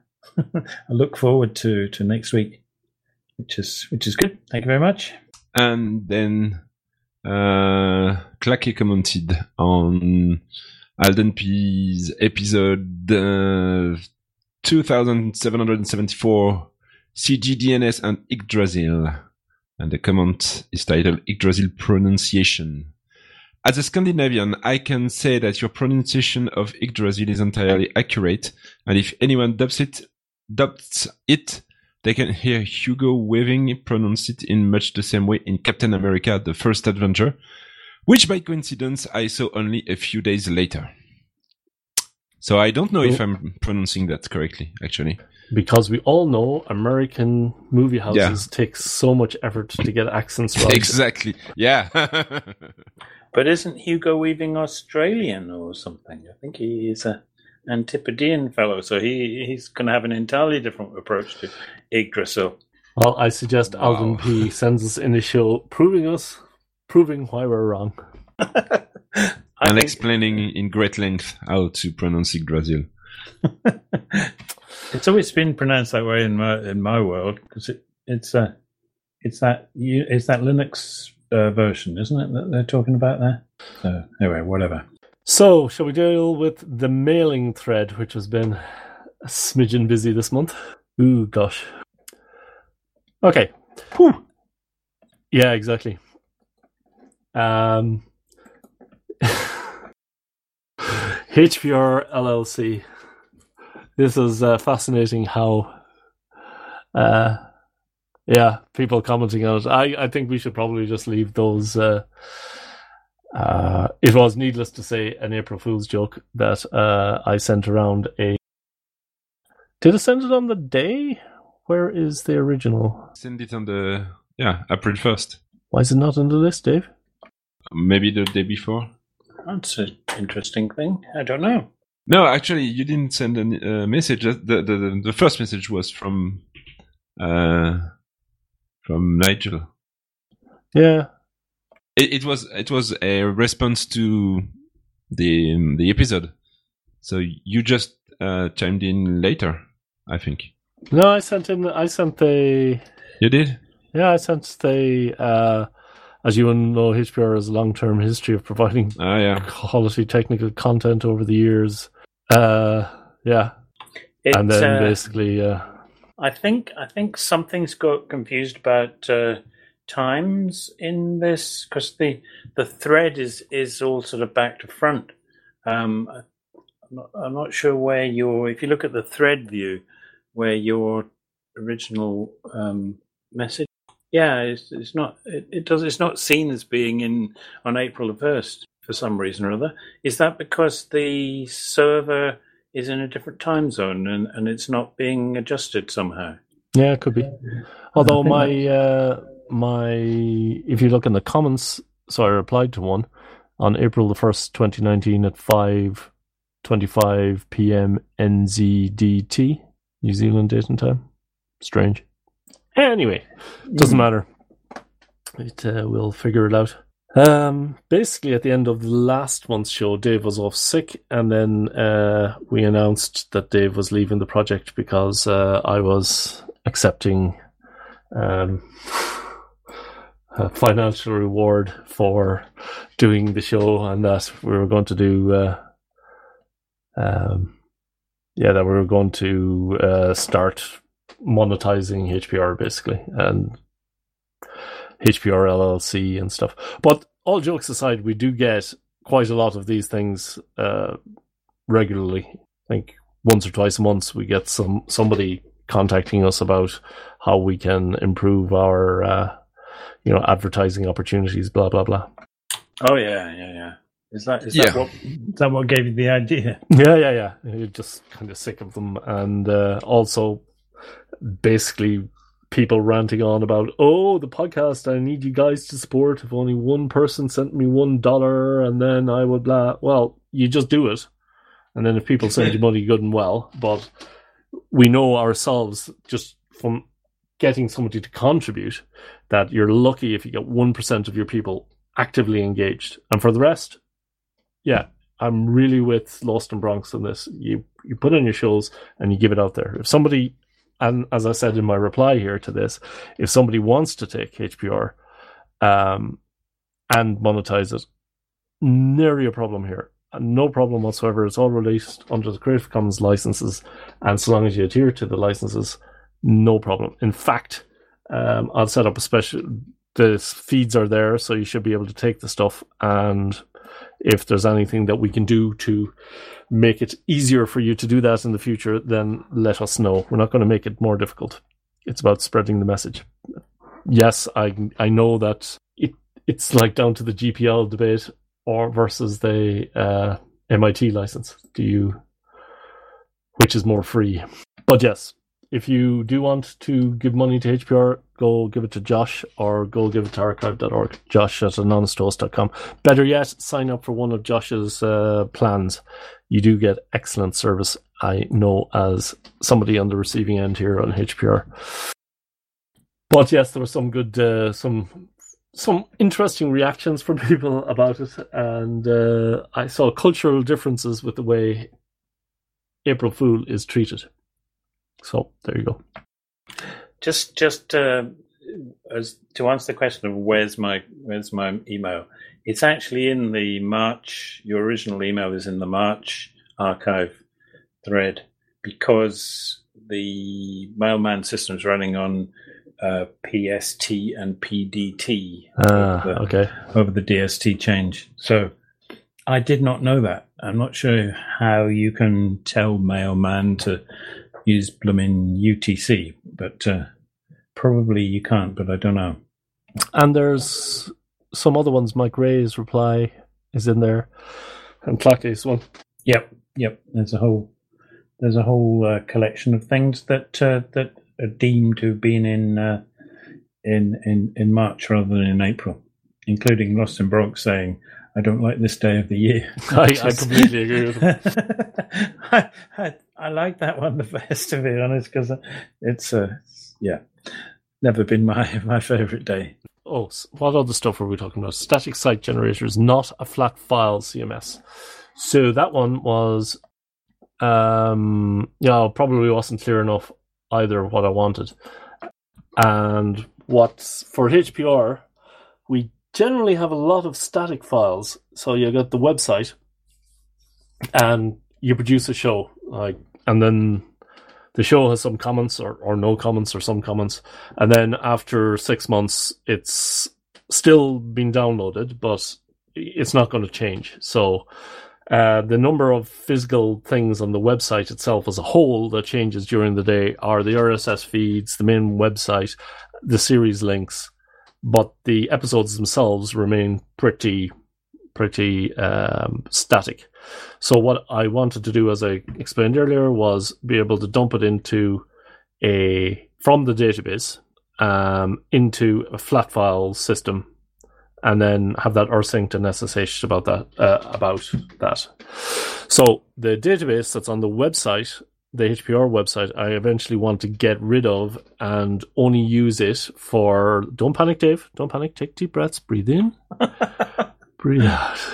The one on the website running on the active PHP, so that that would only ever be triggered when somebody sends in a comment or somebody sends in a um, uh, a comment or a uh, what a show, something like that. And even then, we might be able to get rid of that. But right now, limited to the reservations table and the comments table, or actually reservations table because the comments doesn't even hit the table at that point. And then when those files hit, that would trigger uh, back back end processing, which would be available on the HPR uh, GitHub repository.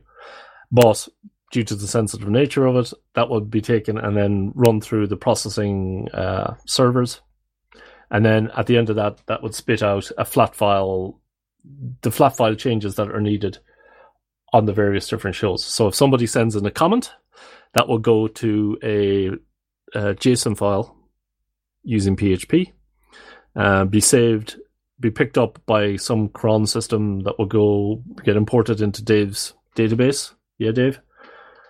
Yep. And then um, some flat file CMS thing would take the database fields and map them to um, uh, dollar, you know, place, placeholders in HTML templates that will get populated and sent out, and then this thing would know, oh, this episode has been updated. This um, episode 21 or whatever has been updated with a new comment. So I need to rewrite that episode.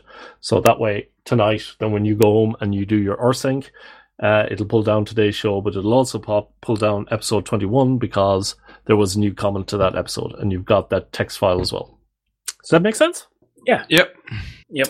So I've got lots and lots of good feedback on that. If you have uh, recommendations for that, please send them in as well. Um, and what else? Yeah, that's pretty much it. I'm focusing a little bit on the uh, elimination of PHP on the website.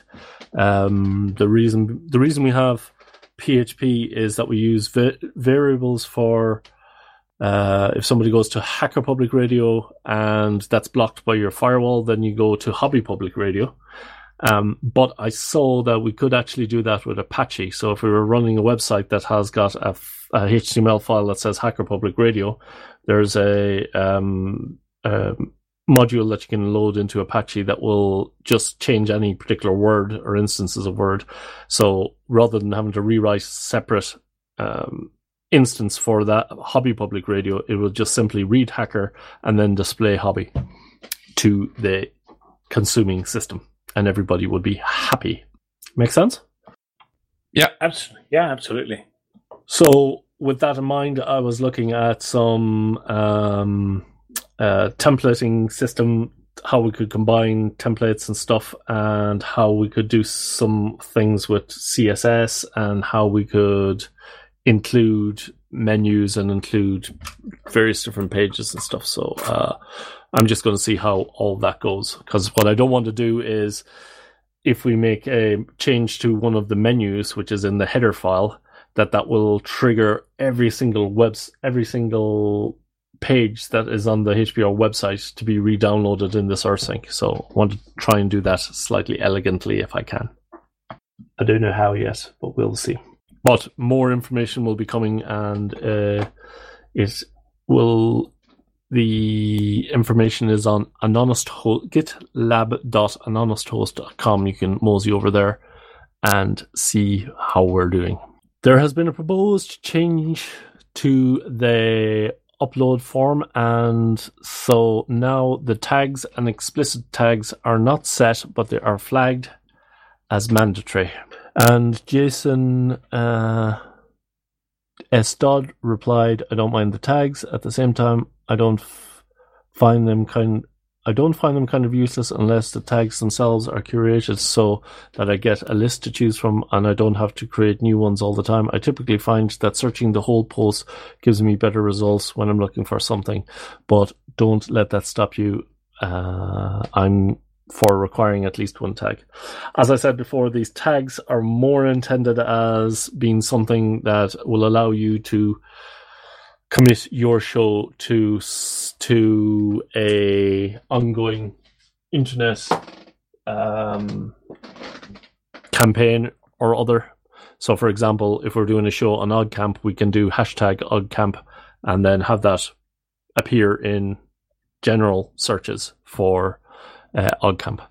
And the, the tags are also propagated through to archive.org, Yep. where they, they, they have a really nice uh, search interface to, to, to find stuff. and the again the tags why I don't want to prompt the tags rather than having to use JavaScript and backend database, etc., etc., etc., is that it would allow cross content to be discovered on archive.org. So if you're thinking about using tags, then you should equally think about using tags that are on um, archive.org. So, for example, using the uh, Apollo computer one that we did, that you would tag it Apollo mission or whatever that would be on archive.org, and then they would pick those two up in the search. It's just a by the by. And he put in comment, remove default explicit tag from form, but didn't say what he wanted done. Oh yeah, there was some weird things with the SGV, SGV files. Um, Jeroen SVG. wanted to print off the HPR logo, and it didn't open for him. It opened for me and some other people. So I'll go through all the in this refresh of the entire website. I'll go through those uh, files and uh, make sure that they all open. I'll probably bug klaatu for that, as he's Mister Mister SGB. SVG. That's the one. Thank you. Okay. Uh, error and comment. Um, this is related to text to speech and uh, the episode that Jeroen did on text to speech. And basically, uh, it can be summarized to this. eSpeak's author, uh, Jonathan Duddington, in my humble opinion, deserves a Nobel Prize. So, um, and I don't think anyone is um, anyone is uh, contradicting him there on that. Uh, Kirk Reiser uh, notably commented, um, eSpeak uh, saying eSpeak is great, and I would l- really love to hear with uh, an interview with Jonathan. Uh, unless I miss my hunch, he may no longer be with us. Uh, I haven't heard anything about him from him in years, so the emphasis is on eSpeak-ng. I'd like to be wrong on that front. Yes, I'm, I'm sure we all agree. And to which uh, Mike put us in the loop with regard to who Kirk is. Uh, a non insignificant contributor to text to speech and access text for the blind and VI users on Linux. Anything else to say about those threads? No. No, I don't have anything. And Jeroen uh, commented on this, uh, you know, this episode again, saying it wasn't intended to be uh, to be uh, in any way an attack on eSpeak. It was just uh, evaluating programs with, with regard to HPR intro text. And I've just submitted a show as well with two other ones that I found. So um, with a few a few other ones that I found. So I'll have a look like that. HPR by request. Anyone want to do this? Or oh yeah, uh, sent decided to get into podcasting in a big way and sent us a link of the stuff that he was getting. And Yannick is right in there asking for uh, some episodes on the stuff that he's done. Yeah, of course. I mean, you cannot uh, you cannot show pictures of uh, really nice uh, hardware without doing a review for HPR, can you? Not at all. Not at all. I really did like his um, uh, the S the not SVG scalable vector graphic. Yeah, SVG. The SVG logo that he did on a polo shirt. It's quite cool. Yeah, yeah. I think Should- we should have we should each have one for uh, for OggCamp. Somebody want to mention OggCamp? I am so excited. Yeah, so OggCamp, 29th and 20th of October. Actually, I hold on think- one second. Hold on I one do. second, because there's even better. There's better to come. Ooh, better. Hold on one second. Um, lostnbronx was talking about the mics. Yeah, and he needs to do a show, basically. He's talking too much. He needs to do a show. Okay, Jeroen did mention. Um, Jeroen, as you know, is Dutch, and I live in the Netherlands. And we uh, he happened to be around where I worked, so we went out for dinner one evening. And in the course of that conversation, he mentioned that LWN.net has a community calendar, which I had no idea about. And he said that on the community calendar, OggCamp was happening. Over to you, Yannick. So, OggCamp. OggCamp, uh, it's going to be the 10th anniversary of OggCamp on the 19th and 20th of October in Manchester, in the United Kingdom, probably in Europe. uh, it's Possibly uh, Europe, yes. possibly. It's an unconference, so it's uh, it's uh, really a nice. Um, it's a two-day event. Um, really, for me, uh, I I went to my first camp last year, and I'm, I'm really looking forward to go back this year. It's a it's um, a way to um, put the faces on on voices and names that I I uh, hear about during the, the the the year. I made a lot of uh, lots of friends last year, um, and I did have the chance to meet with Dave uh, last year at a camp, Yes, which indeed. is yes. which is actually what what drove me to HPR. So yeah, um, the event starts on the 18th on the Friday evening with a social event, and uh, I, I I think really if you want to come to a camp, that's that's the that's the the, the good way to start with uh, the uh, the first uh, pub event, and then uh, there will be a an, an official track with the the, the talks. The the CFP is open.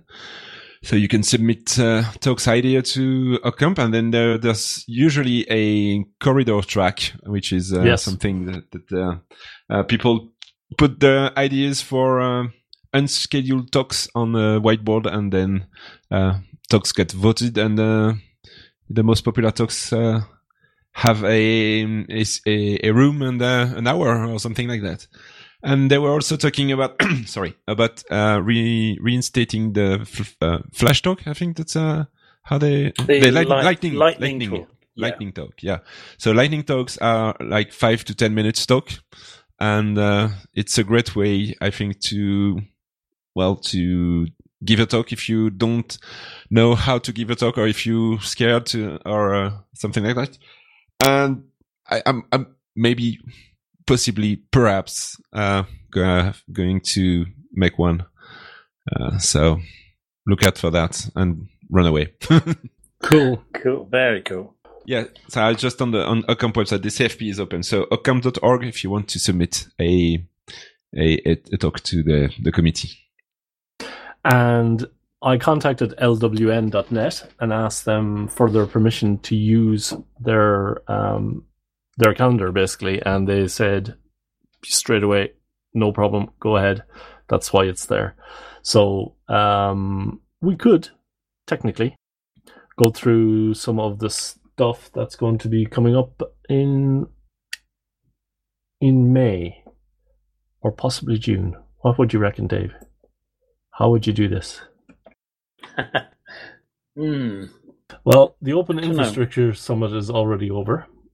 Uh-huh. uh, in Vienna. Latch Up 2019 PyCon uh, is going to be on from now until next Thursday. The OSDC is going to be on uh, the week after that from the 14th and 15th. OS Camp is on the 16th. Uh, BSDCan is on the 17th to the 18th. Uh, Saturday the 18th, uh, Linux Wochen Linz 2019 is on, as is OSC Al, uh, Albania. Um, those continue on for the entire weekend of the 18th to the 20th. Uh, then Con, CanCon and KubeCon, Cloud Native Con, are both on uh, the week of the 20th to the 24th. OSC starts on the 24th and continues over the weekend. Mini DebConf starts on Saturday the 25th in Marseille and continues to the 26th. On the 28th is uh, Percona Live Open Source Database Conference in Austin, Texas, and that continues the 29th and the 30th. Then the Libre graphics meeting in uh, Saarbrücken in Germany is on from the 29th to the 31st. And after that? Uh, and after that, DevOps Days Toronto uh, is on the 29th and the 30th, and PG Con Ottawa, Canada is on the. Uh, actually, is that been that been going on? No, that's on the Thursday yeah. to the Friday. Yeah. Should we come? Lots of conference. June Libre Graphics in Saarbrücken, Germany. Uh, Libre Graphics meeting. Samba XP is going on in Göttingen in Germany. UK OM, Open MP Users Conference is on in Edinburgh. This is on all in June. Maybe Dem Mini DebCons is on in Hamburg. Uh, Southeast Linux Fest is on in Charlotte, NC in USA on the 14th. North Carolina. Yep, North Carolina. Uh, Southeast Linux Fest is uh, in. Uh, did I just cover that? Yes, I did. Yeah. What did I miss? Hong Kong Open Source Conference is on the 14th and the 15th. clacke is probably at that. And on the 24th, we have KubeCon, Cloud Native Con, Open Source Summit in Shanghai, China.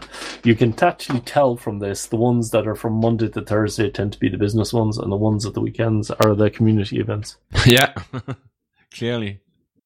So that's uh, pretty cool. They even have a C call for papers deadline calendar up this week. Does anyone want to do that? Tell us if this is boring. Linux Developer Conference is up this week. PyColorado's up. Conference for open source users and promoters in Taipei, Thailand. EuroPython is uh, DebConf is going to be in Brazil. Is calling for papers uh, sending. Call for papers for EuroPython 2019 is up this month. GNOME User Developer Conference in Greece is up this month. Uh, LPC Linux Plumbers Conference in Portugal is up, as is the last two Academy Akademy in 2019 in Milan, Italy, if you're a KDE person, and the Linux Security Summit in San Diego. That is it. That is a lot of conferences. Yes, but it's nice to have it on one page, and it's a mm-hmm. great service that LWN has put on. I've contacted them about doing an interview, so hopefully that'll be coming up in the future you owe yourself a show. I do indeed. you have no idea how many shows I owe myself. But that's a good addition. And then finally, not finally, tags and summaries, Dave, because I need something to drink. Um, well, there are two things in the any other business. One is the draft of an HPR article on Wikipedia, which anybody who is a host can't contribute to. Yep. So we're looking for anybody who is not a host yet to um, to uh, uh, assist, and uh, hopefully then afterwards become a host. So I think uh, I don't know what else to say about that one particularly. Have a look at it and see see what can be contributed. Um, the, one of the things about Wikipedia is that they always want citations and and so, that sort of thing. So Yeah. I'm not sure exactly what's uh, involved in doing that for some of the things there, but um, so to that end, I have been going back listening to HPR episodes, Today with the Techie episodes, and Radio Freak America episodes, LinuxLink.net episodes, to uh, see what the history was about when it started and how it got involved and what the original plans were. So I'm making links to that for the talk section of that webpage so that uh, other Wikipedians can review it and decide yes or no whether this is valid or not. And I'm transcribing snippets of text so that you get a feel for what the conversation is, including links to directly to the audio where those shows discuss it. And I will also be putting in um, links to uh, places where we've been in the media before as well um, in that talk section, as I will be trolling the interview section to find links to people who have Wikipedia pages, um, so that we can link back to those people that ah, good idea. Yes, Yeah. yes. and um, particularly we should also try and um, get people who are, we have discussed projects with um, that the for example you see the hacker public radio interview is linked on the um, slacker uh, slackware page as um, when we were talking to Vunker, Vunkerdink, what's his name um, Patrick Volkerding. Patrick Patrick Volkerdink. That's linked back as a reference to Hacker Public Radio, and that will be a nice way to reinforce the the um, eligibility of HPR being a web page. Generally, it should be because you know there there are loads of pages about things, a lot less, uh, a lot less imposing. Interesting. Yeah. Or a lot less that have a lot less impact. I mean, we're one of the longest running podcasts in the world, full stop. End of story. You know, we have transmitted, we have the number of hours of content that we have available, the whole approach to the way podcasting is done. We've been reviewed in several uh, articles and stuff. So, yeah, it is, it's no harm. And it's also a way to get people into um, HPR. I also want them to take from my name out of the draft because I don't think it adds anything to it. Um, it's better just to say it's maintained by volunteers, and here's how you can become a volunteer. So I'm not doing this for an ego thing. I think that when you say, "Oh, I'm part of Hacker Public Radio," and then people can go to Wikipedia and see, ah, these are these are not weird. You know, these are uh, yeah, hacker is is a name we struggle with, but um, having a good Wikipedia presence and a good archive.org presence gives a certain um, veritas. Is that the word, Dave? I'm looking for. Mm-hmm, mm-hmm. Yeah. Yeah. Yeah, rep- reputation that yeah, these people are hackers in the sense of contributing in the way that Wikipedia does and archive.org does. So W- there you go. We were we're the good hackers, the one with the white hat. Sometimes, not all of our shows have been like that. There have been interviews with black hat, uh, black hats as well. But that's that's as with all walks of life. You we are an unrestricted platform for discussing. We're the wild wild west. Yay! Our Yay. here be pirates. yeah. yeah. Okay. Uh, Dave The- tags. The tags and summaries, I want to highlight the fact that Tony Hughes was our contributor for this past The month. He um, he was I forget now exactly how we we came to, to discuss this, but he said, "Ooh, what do you have to do to do tags and summaries?" And I pointed him to the, the page, and he, he said, "Oh, I'll have a go." And he, he got he got the bit between his teeth and did thirty six of them. Good man. Three points for him. Thank you very much, Tony. That was that was very very good. Uh, it's moved us on a goodly bit, and, and and being incredibly lazy, I didn't actually do any in this past month. So uh, so these are all down to Tony. Uh, that's excellent. Chipping away at these is brilliant, actually. Yeah. And OggCamp, we're all officially going to OggCamp, even Jeroen.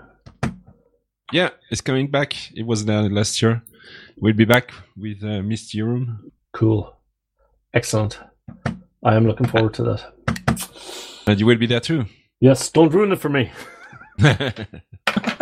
And Tony Hughes will be there because he said, uh, "See you at Yes, OggCamp." of course. Of course, yes. Yes, the quickening. Okay, cool. Uh, tune in tomorrow for another exciting episode of Hacker. Public.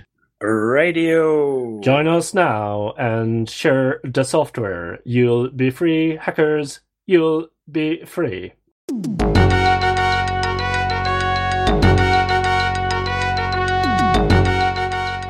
You've been listening to Hacker Public Radio at hackerpublicradio.org. We are a community podcast network that releases shows every weekday, Monday through Friday. Today's show, like all our shows, was contributed by an HPR listener like yourself. If you ever thought of recording a podcast, then click on our contribute link to find out how easy it really is. Hacker Public Radio was founded by the Digital Dog Pound and the Infonomicon Computer Club and is part of the binary revolution at binrev.com. If you have comments on today's show, please email the host directly, leave a comment on the website, or record a follow up episode yourself. Unless otherwise stated, today's show is released under a Creative Commons Attribution Share Alike 3.0 license.